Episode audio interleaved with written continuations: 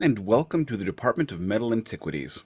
Where we remember what everyone else has forgotten. As always, it is Nik Cameron, also of Glacially Musical, joined by my good friend, a musical mastermind out of Leeds, United Kingdom, Duncan Evans. How are we doing today?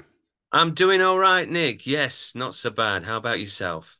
I am tired, as I tend to do when I when we listen to these albums. If they're new for me, I have been working in my kitchen. I mopped, I scrubbed. It looks lovely, but it took a toll on me. So I am, if I am dragging a little bit, there are a couple reasons for that. One, we are recording earlier, so my family and I can go see Wonka this afternoon. Thank you, Duncan, for accommodating the slightly earlier start this week. It's all right. Enjoy the movie. I hope I do. I'm expecting to hate it, but Okay. but my wife wants to see it, so we're going. They, Okay. and of course, this week our subject is the heavy metal band Attila, not the metalcore band from modern day that completely sucks. We are talking about the heavy metal duo of Billy Joel and who is the other gentleman? Do, do, do. It's Oh, John Small. John Small. Thank you, John Small. Billy Joel played the organ like Ray Manzarek, along with a keyboard bass, and John Small played the drums. And Billy, of course, also sang. Now, he was credited on this album as William Smalls. William, No, I'm sorry, William William Joel. My God, my brain is conflating. I'm conflating. I It's need to inflate, not conflate. Moving There you go. So Billy Billy Joel was credited as William Joel. The album cover is the greatest album cover I have ever seen. These guys are dressed in 8th century Huns armor in a meat locker. Absolutely. It is bizarre. It is strange. It is over the top. I don't know how serious they were being.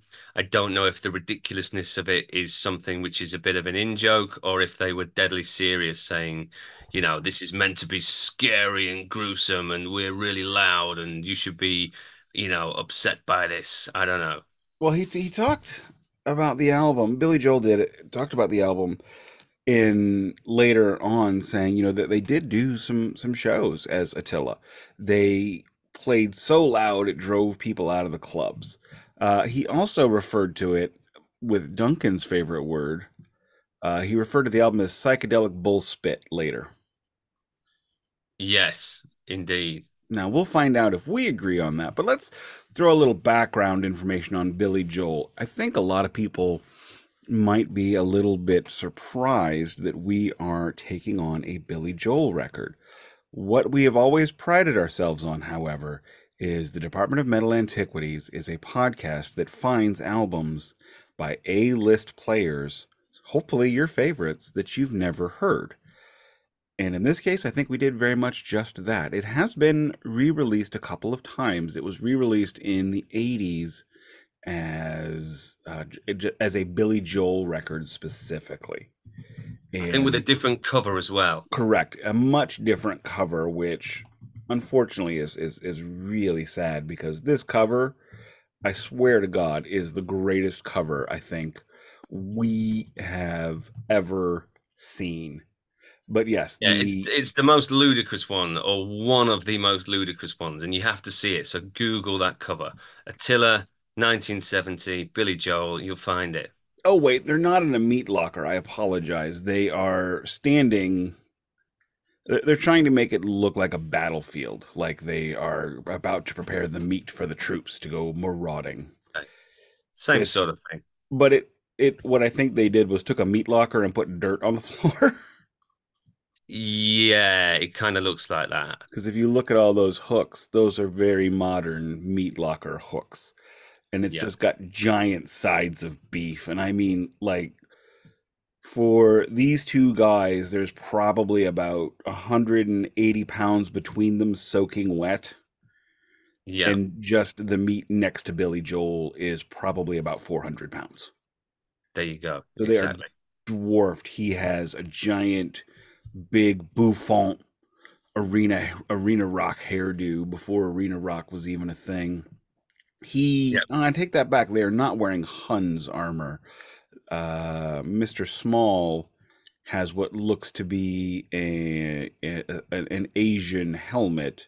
However, he's wearing what I would consider to be English scale mail, and then he's got like goat leggings on, and Billy is wearing a plate mail vest with a skirt and a fur cape and the worst chainmail leggings I've ever seen in my life. Yeah, from here they just look like tights rather than chainmail, but I think I'm looking at a low res image. Yeah, I'm looking at a, a faded photo, a, a, a photo of the cover that's fa- a faded cover. Yes. And Yes. yes, it looks. I mean, if I didn't know, if you, if I saw those walking down the street, I would wonder why there weren't boots on top of them. Absolutely. Absolutely. And that's, I mean, that's what this thing looks like. Then the now the other cover, which is referred to as Attila, featuring Billy Joel, which was released in 1980. This is a re-release of the album, and the cover is Billy Joel dressed like Piano Man Billy Joel, and I think that's how most of us recognize Billy Joel. It's like they took that iconic album cover, and you know I hate that word, but they took the iconic album cover and turned it into instead of the negative space picture of Billy's face, they colorized it and turned it into a watercolor. So we're looking at a beautiful watercolor of Billy Joel as you remember him in front of a trumpet. Yeah, I can't even see this other album cover, but there you go. I shall take your word for it. I think Here, I've seen it at some point when we were doing our research for this. here I will send you a, a, a picture of it on Facebook so you Yeah, can see this. I mean, All right. it it's it it doesn't make any sense. indeed, indeed.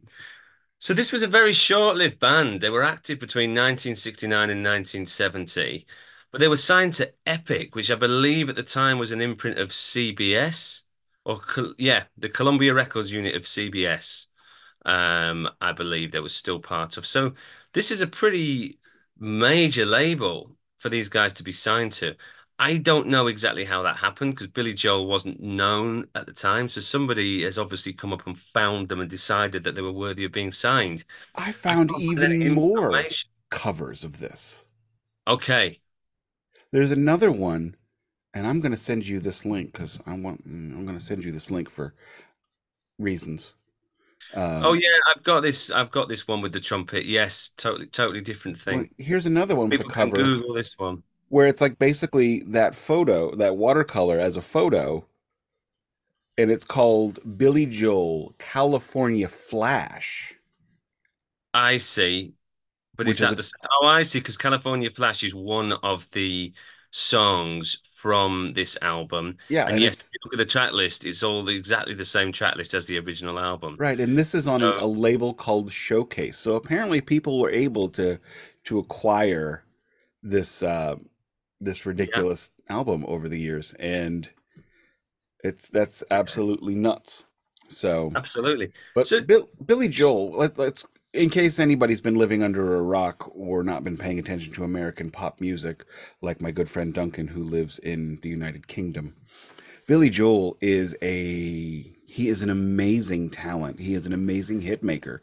He great songs such as Uptown Girl, which is something that I was very much into when I was about eight or nine years old. So I'm listening to uh, oh, it, it uh, it's still rock and roll to me, stuff like that. And then, of course, I get into Piano Man later. Piano Man is still just an amazing song. It's an amazing ballad, and that story is completely fictional. And as he describes in uh, for Attila, people thought I came directly out of the piano bars, but no, I was in heavy metal. So I went. So the Piano Man ballad is spun of whole cloth, which is wonderful, I suppose. But, Mhm. you know, he goes on to become this huge, huge megastar. And it's not uncommon for there always to be somebody who leaves a band right before they go huge.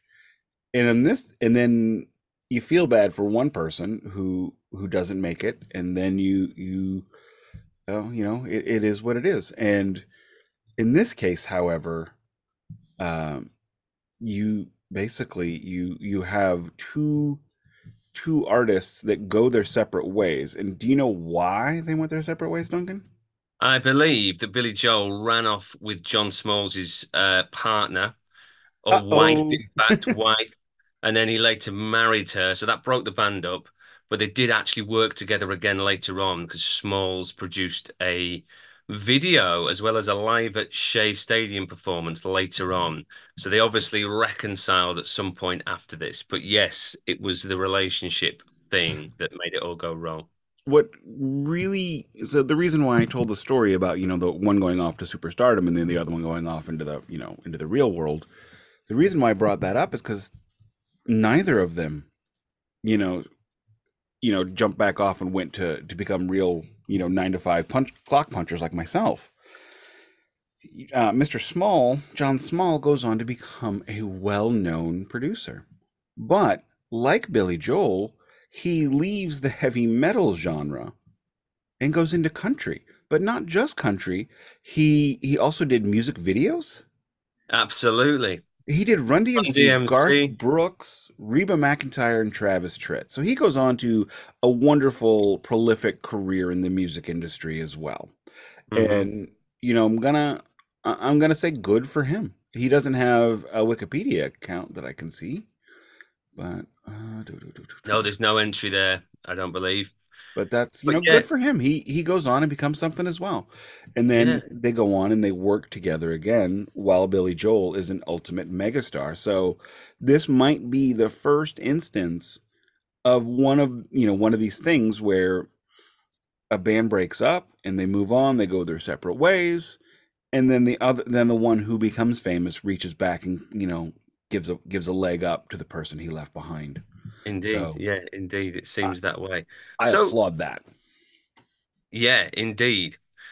So, just going back to what I was saying previously, do you know anything about how these guys actually got signed? Because it seems like um, Billy Joel was saying they did about 12 shows in clubs that drove people out of those clubs. So, I'm wondering how on earth they got signed to Epic. Do you know anything about this?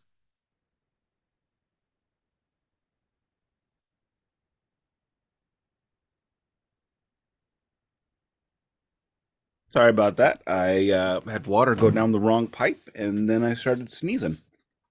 Oh, okay. So, So, I was just Go ahead. I was just saying, do you know anything more about how they um, got signed to Epic? Because it seems strange. I really don't. It the this lasted from 1969 all the way into 1970. So Exactly. Basically, Attila existed during the first Led Zeppelin era of one and two, and the first Black Sabbath era of Black Sabbath and Paranoid. And it's good that I bring that up because I think there is a lot of Black Sabbath in this band. That's interesting. Yeah, okay. But we'll other than out that, no. I mean, I I don't know. It just says uh, it was released on July 27, 1970. No singles were released, and the album did not chart. Joel Hahn himself has gone on record as describing the album as psychedelic bullspit. End of the 60s, I was in a two man group. We were heavy metal. We were going to destroy the world with amplification. We had titles like Godzilla, March of the Huns, Brain Invasion. A lot of people think I just came out of the piano bar. I did a lot of heavy metal for a while. We had a dozen, we had about a dozen gigs, and nobody could stay in the room when we were playing. It was too loud. We drove people literally out of clubs. It was great, but we can't stay in the club. And this is hi- an interview from 1985 which there was a re-release of this album also in 1985. Yeah, which the interview was probably in relation to, I would guess. Um, I wonder what the reception was like at the time. I No reception. any press um, about it from the time at all. I know that the reception more recently has been pretty bad.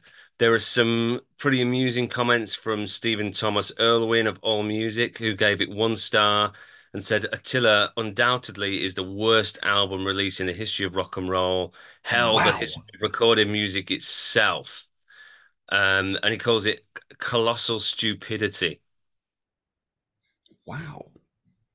Oh, and look, wh- I'm not going to say this is a smart record. Just, just. Well, we'll get into it in a minute, but um, but I'm not Yeah. gonna say it's the worst album of all time. Yeah, I mean that does seem to be extreme.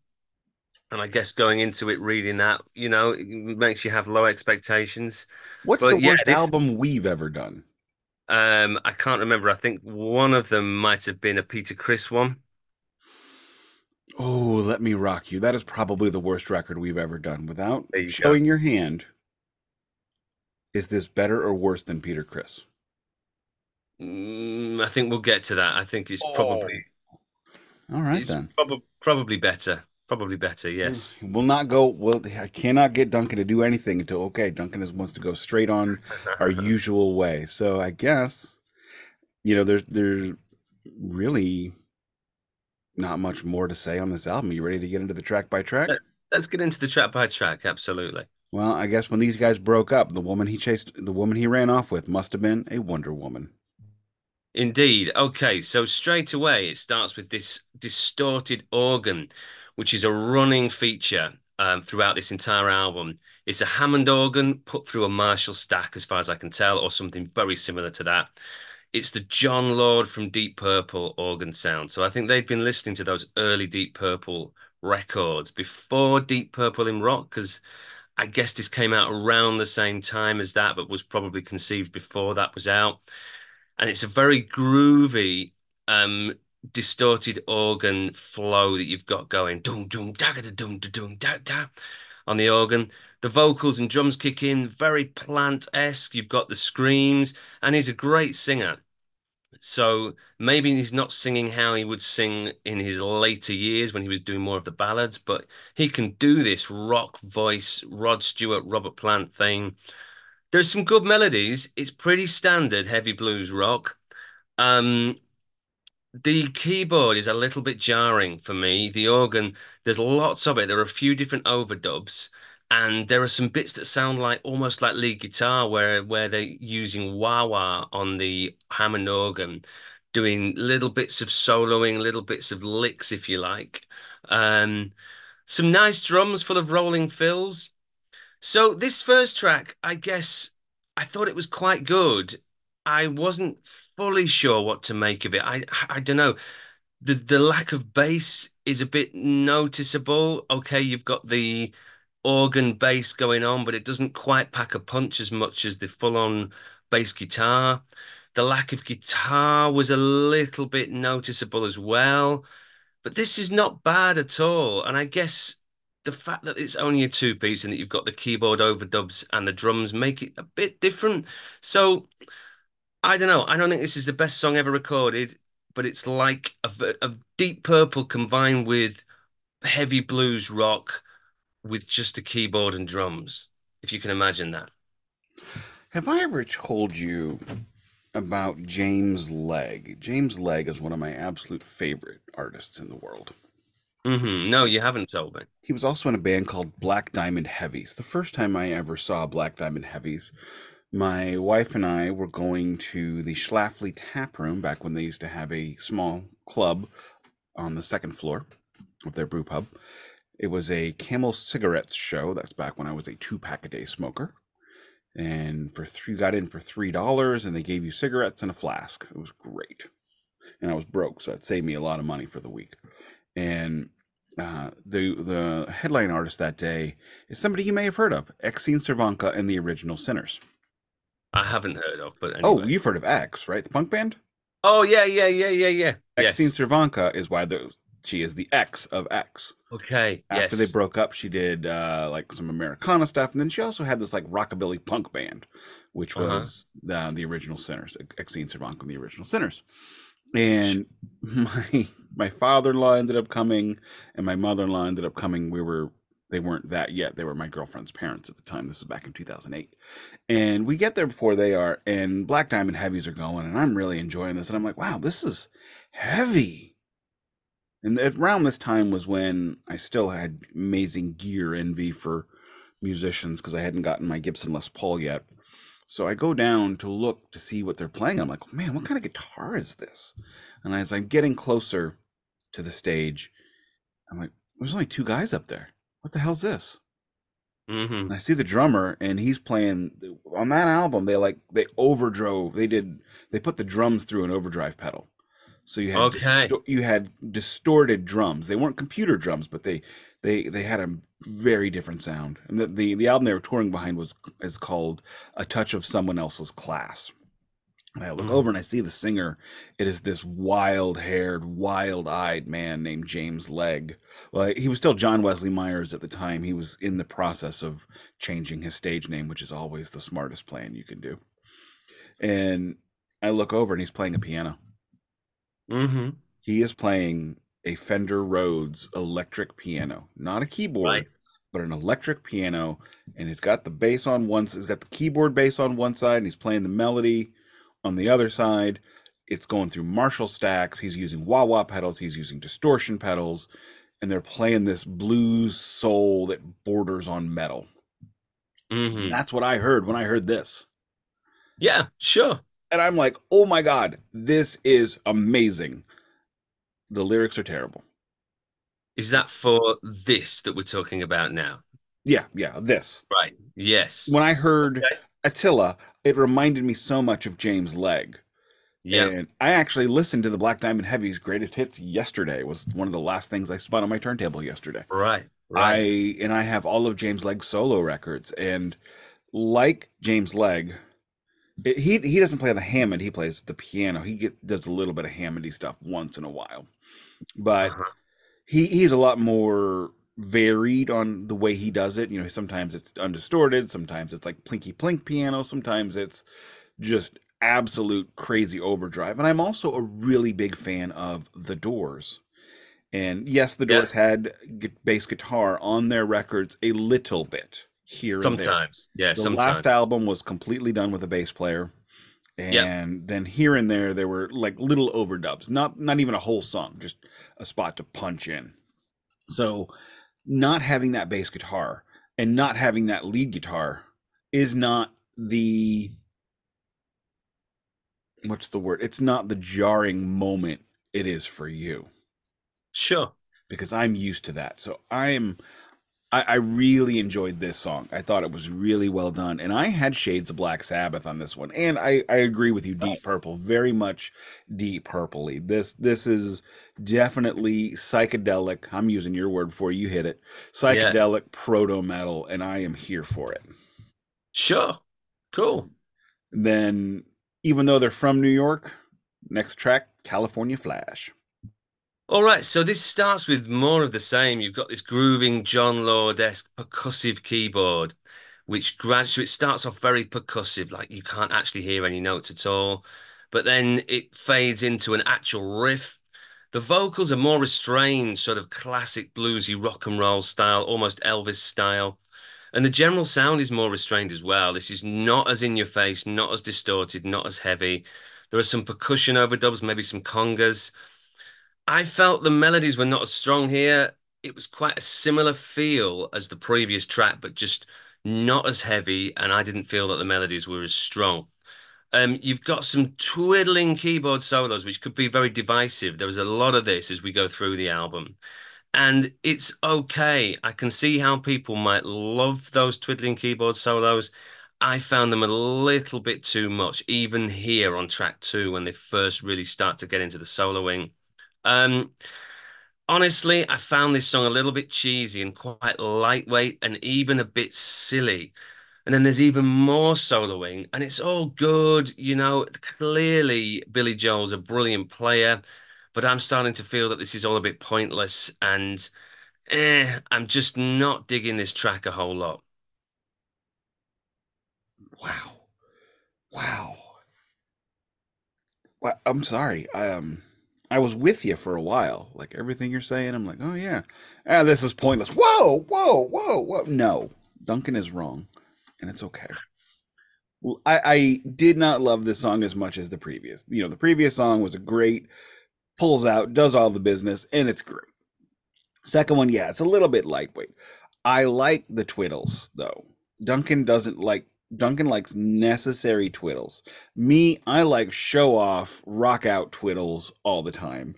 And on this particular track, it was hard to tell if that was an organ or if that was a guitar.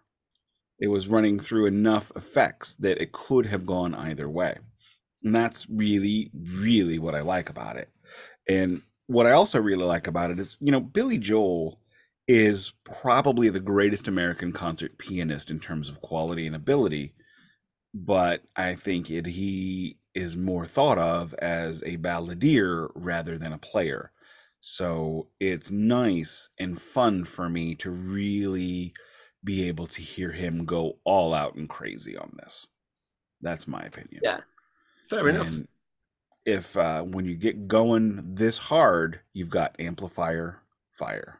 That's redundant. Hang on, no, we're not on that one. We've got track three, "Revenge is Sweet." Oh, okay, "Revenge is Sweet." Go ahead. All right, so this starts with a major key chordal intro, and it gets into more of those groovy keyboard riffs, the organ riffs, and I'm starting to feel like this is all getting a little bit samey. The way that those riffs are, um, the rhythm, the groove, it's all a little bit similar to me. The vocals here are slightly growly, with some operatic uh, edges to Billy Joel's voice here. So he's got a versatile and strong voice, which you can really tell. You know, he's a great singer, um, and there's no doubt in that whatsoever. He's going from the Robert Plant rock voice to the more growly thing to the classic bluesy rock and roll thing, and there's nothing wrong with it whatsoever. But again, to to me, this feels a bit half baked. It doesn't feel like a proper song. It feels too much of a jam. There's not a whole lot of a chorus. There are some good psychedelic meanderings, and there are some nice keyboard bits. And if you're into the twiddles, then yes, there are quite a lot of twiddles. For me, there's not enough to hang on to in this track. It just all feels too much like a jam. And I'm starting to get bored with the groove and the feel being similar, and we're only on track three. Uh, Duncan and I are splitting the difference. I like it when we split the difference. I disagree with everything you just said, except for the part where it sounds like a jam. I agree with that. And it does. It totally sounds like a jam. It sounds like they just sat down and hit record. I've also been like in everything I'm watching and seeing, just revenge just keeps coming up. I'm not sure. I mean, I'm not like looking for it. I just keep like I watched an episode of The Simpsons that was three tales of revenge, and I'm just confused. Whatever. It is what it is. I, I'm enjoying this. Yes, it is samey. Yes, it is a little hard on the ears, but I like hard on the ears music.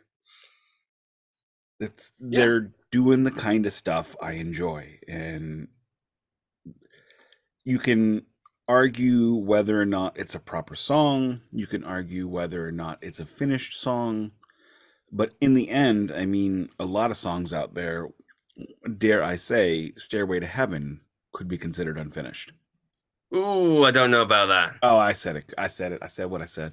I'm not okay. saying people would take it very seriously, but there's no chorus. and it just feels like all these disjointed parts, and you know maybe they could do a little bit more to to seamless it up. You know, whatever. Just making a point. You could you could make the the argument that a lot of songs that are really popular are unfinished. I'm probably going to sound really stupid on that one now that I've said it out loud. Nik, cut this. No, leave it in. Okay, I'm leaving it in. Uh, we will now move on to amplifier fire. That is such a stupid thing to say. Okay, amplifier fire. So this one is pretty much instrumental apart from some R's which come later on. So this one's split into two parts. Part one is Godzilla. It starts with a drum fill intro, and then it goes into this fast shuffle jazz blues thing with shades of Deep Purple, pun entirely intended there. That's the first Deep Purple album, Shades of Deep Purple. It's a 12 bar blues ish sequence over a jazzy hi hat and then we've got a lot of heavy jazz noodling over this walking keyboard bass.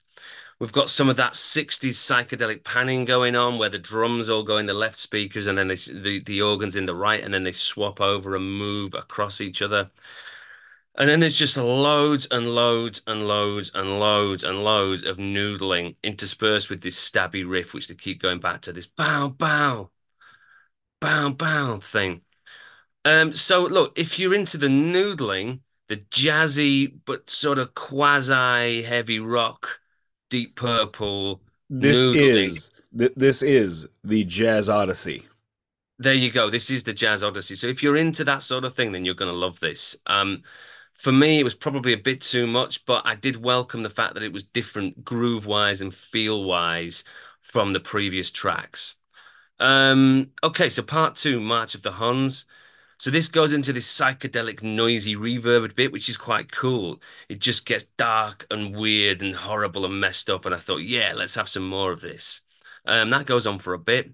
Then you get into this marching stomp with lots of toms and organ riffs, and they're pretty cool, heavy riffs. And this is where I can see the Black Sabbath that you've mentioned, that black those Black Sabbath shades that you've mentioned, Nik.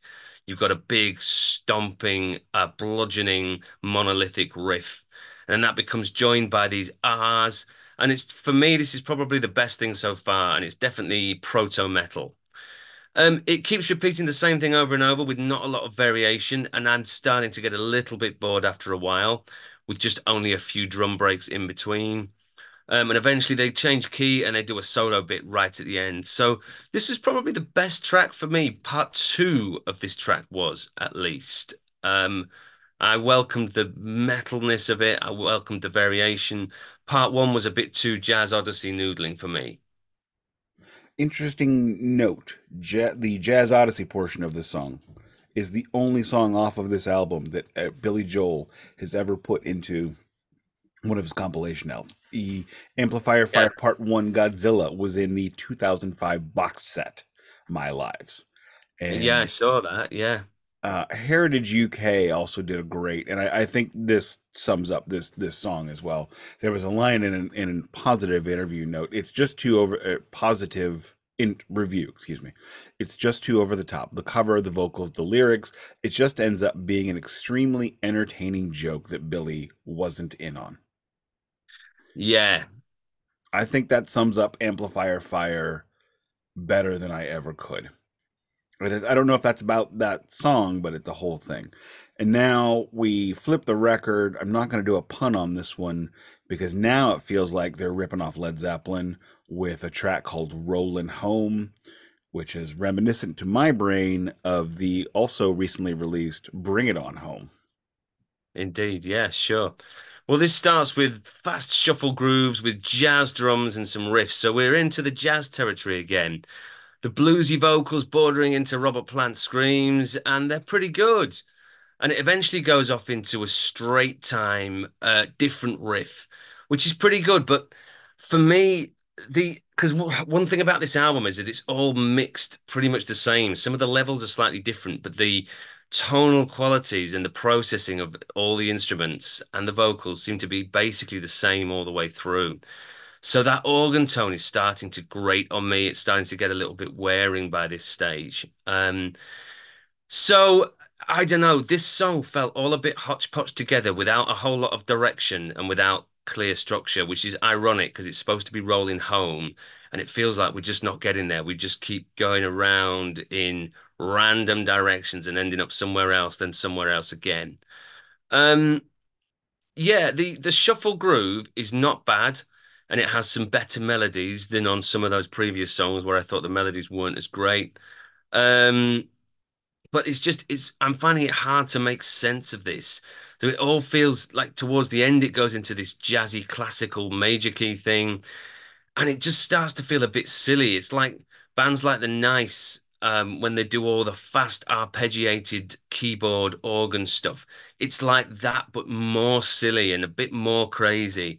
So if you're into that, if you're a prog head and you might want the silly, you might want the crazy, then maybe you're going to love this. For me, it was too much.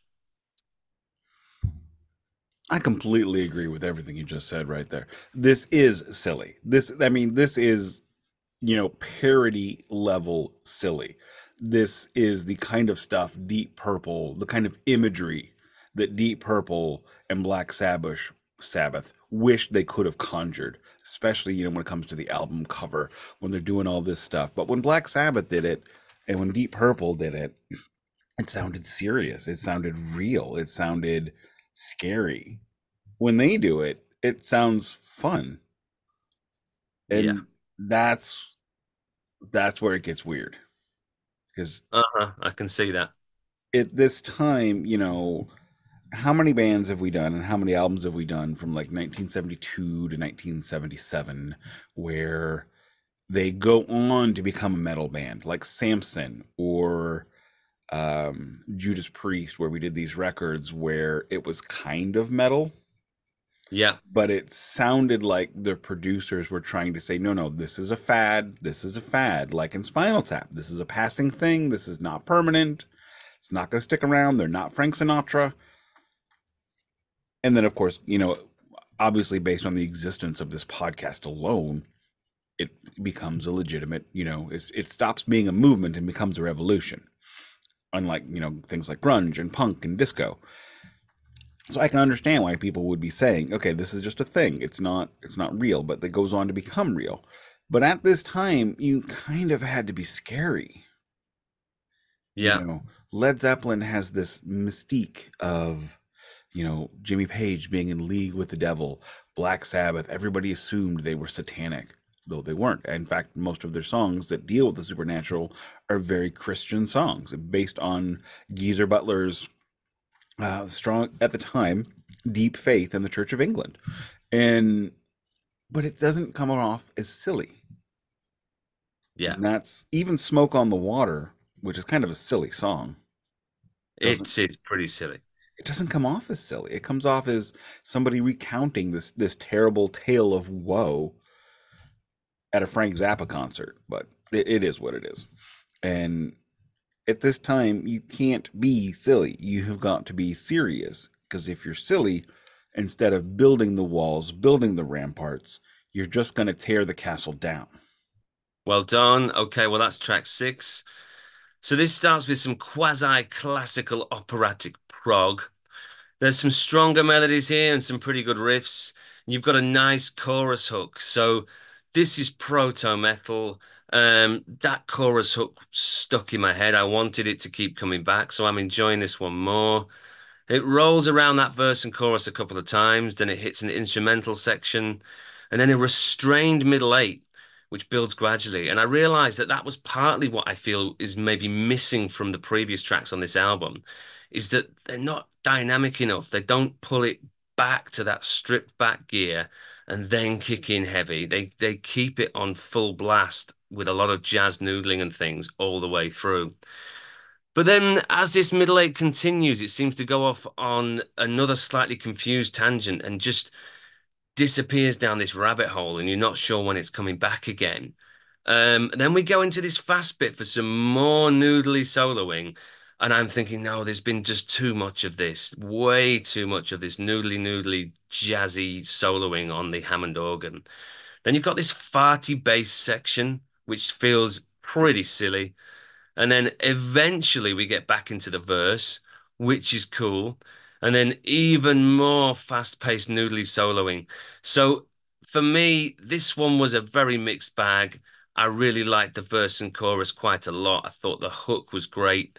I was not so into the going off on a tangent, doing loads of noodly solos bit. That's what I like about it. What I like, Duncan doesn't like. Holy Moses, it's the same as it al- as it ever was. Indeed. Well, that's track seven. Am I going straight on to this? Yes, please. All right. So this has more groovy, deep purplish keyboard organ stuff, more screamy vocals, a bit buried in the mix this time, and it's a strange mix, particularly on this song. And it's probably worth just saying this is not a brilliantly produced album. It's No, it is not.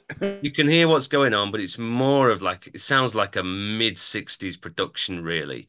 And this is 1970, so things had really moved on by this stage. But they, whoever was mixing it and mastering it and everything else, I don't know, it feels like it's been done hastily and on the cheap.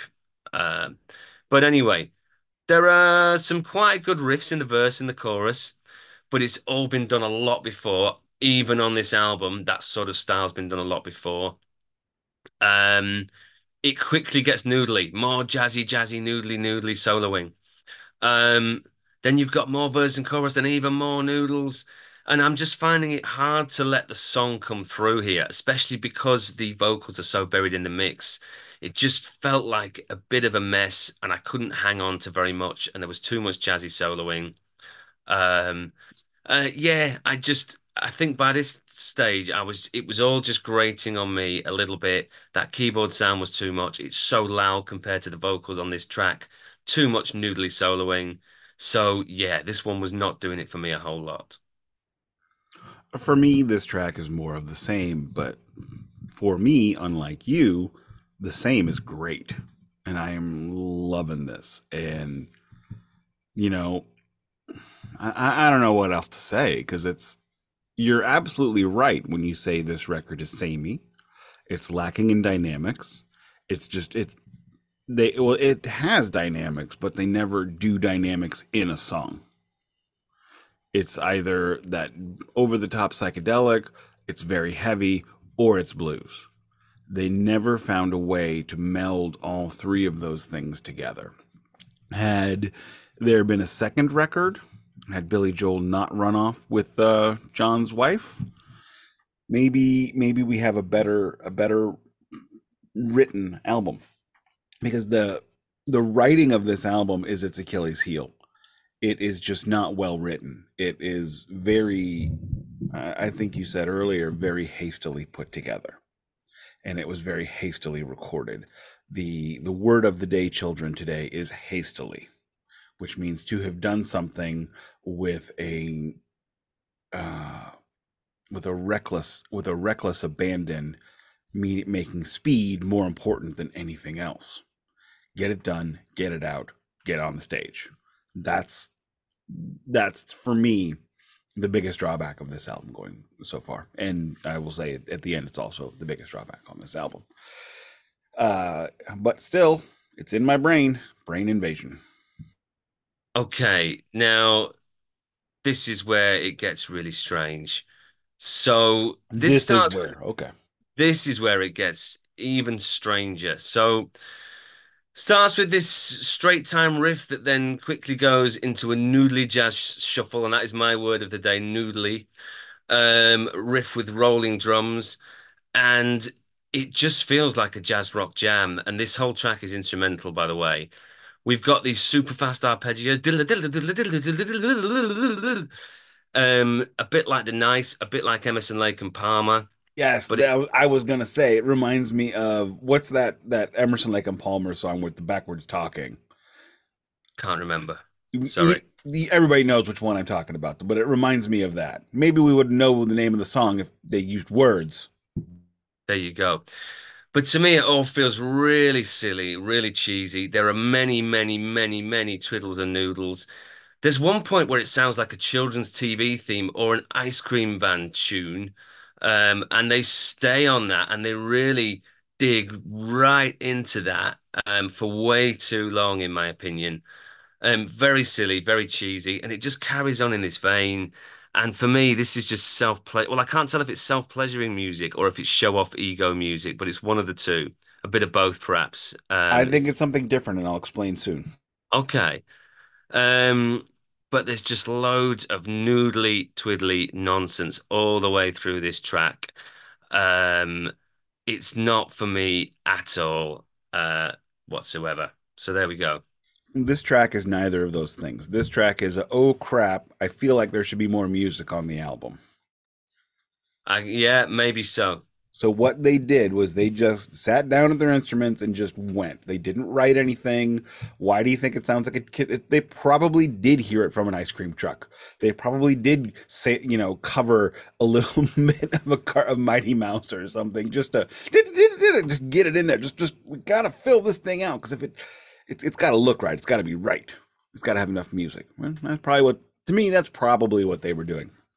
Now, 99 times out of 100, that on this show and on many other reviews, that's the story of the classic track. That they just wrote at the end, you know, paranoid, kisses I was made for loving you. This ain't any of that. This is oh my. It's it's it's just a jazz odyssey explosion on top of probably two dudes that were really high. I have no other way to describe it uh, I'm going to go ahead and transfer into my sum up. Looks like we're going to be a little short this week, which tends to happen on albums where it's very samey and with a small number of tracks. Technically, they're calling it eight tracks. I don't know if it actually is eight. I don't know. whatever. This is for me a very fun record. This for me it's it's a really cool different side of Billy Joel from before he goes off and becomes a megastar. He he plays stadiums in America now. He has sold out Madison Square Garden, which is a ginormous hockey arena, I think 154 times or something ridiculous. It's just crazy how successful he's gone on to be and continues to be. And this album is absolutely nothing like anything he's ever done to the point where he's not even playing the same instrument that he's known for. He's known for being a pianist, for being a piano player, for singing Piano Man, playing honky tonk rock and roll and, you know, cool yacht rock pop. But here we are, he's playing a super distorted organ and just so over the top and so awesome. Screaming, doing his plant impersonation, doing deep, he's doing like lead purple Sabbath, basically. And he's not great at it by no means but i'm not i'm not saying that this ever could have been a hit. I'm not saying I, and i didn't mean when i said earlier a second album is probably better written. I didn't mean that a second album better written becomes a hit like black sabbath paranoid. No no. These guys have no idea what they're doing they are just throwing it all together and trying to make it loud that's why i said it it's it's like a parody of deep purple this is what the the old people in 1970 thought deep purple was not yeah. what Deep Purple is, which is why which is why to me the whole album is fun and it's just it's it's it's just a little silly thing and I am going to say I absolutely want to hear this again. I am 100% a spin it. It's a very high spin it even with its lack in quality and I'm going to get a copy of this on vinyl now that I found a copy of it that is only 7 euros instead wow. of the ones in America. It's not an original press. It's it's later but the like the the original pressing of this album is very expensive because it's very rare. Uh huh. Yeah, so for me, um, look, there's some there are some good moments on this record. There are some moments that I like. There are some cool riffs. There are some bits of the soloing where it was pretty cool. Um, and there are some great vocals for me, overall, it just does not stack up. There's way, way, way too much of that jazzy, noodly soloing. It just seems confused a lot of the time. It goes off on these strange tangents. It's hard to make sense of the songs. The mix is pretty poor. Um, yeah, there's just not enough to hang on to for me.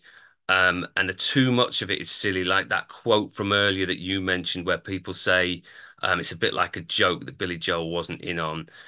Yeah, it's pretty silly. It's pretty cheesy.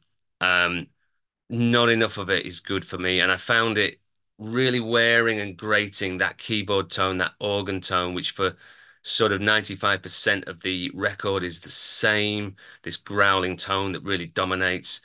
So no, for me, this is a bin it. Um, you know, if you're really into your prog rock and you're really into your nice and ELP, I think you'll probably find something in this. For me, no. Also, if you're really into the Hammond organ like I am. There you go. Yeah, if you're really into the Hammond organ, I mean, I love a good Hammond organ, but they're hammering the Hammond way too much. Oh, yeah, they totally are. Sorry about the knuckle crack. That's just a nervous tick. Uh, I have nothing else this week. Anything else? No, that's it. Thank you for listening. All right. Thank you for listening, everybody.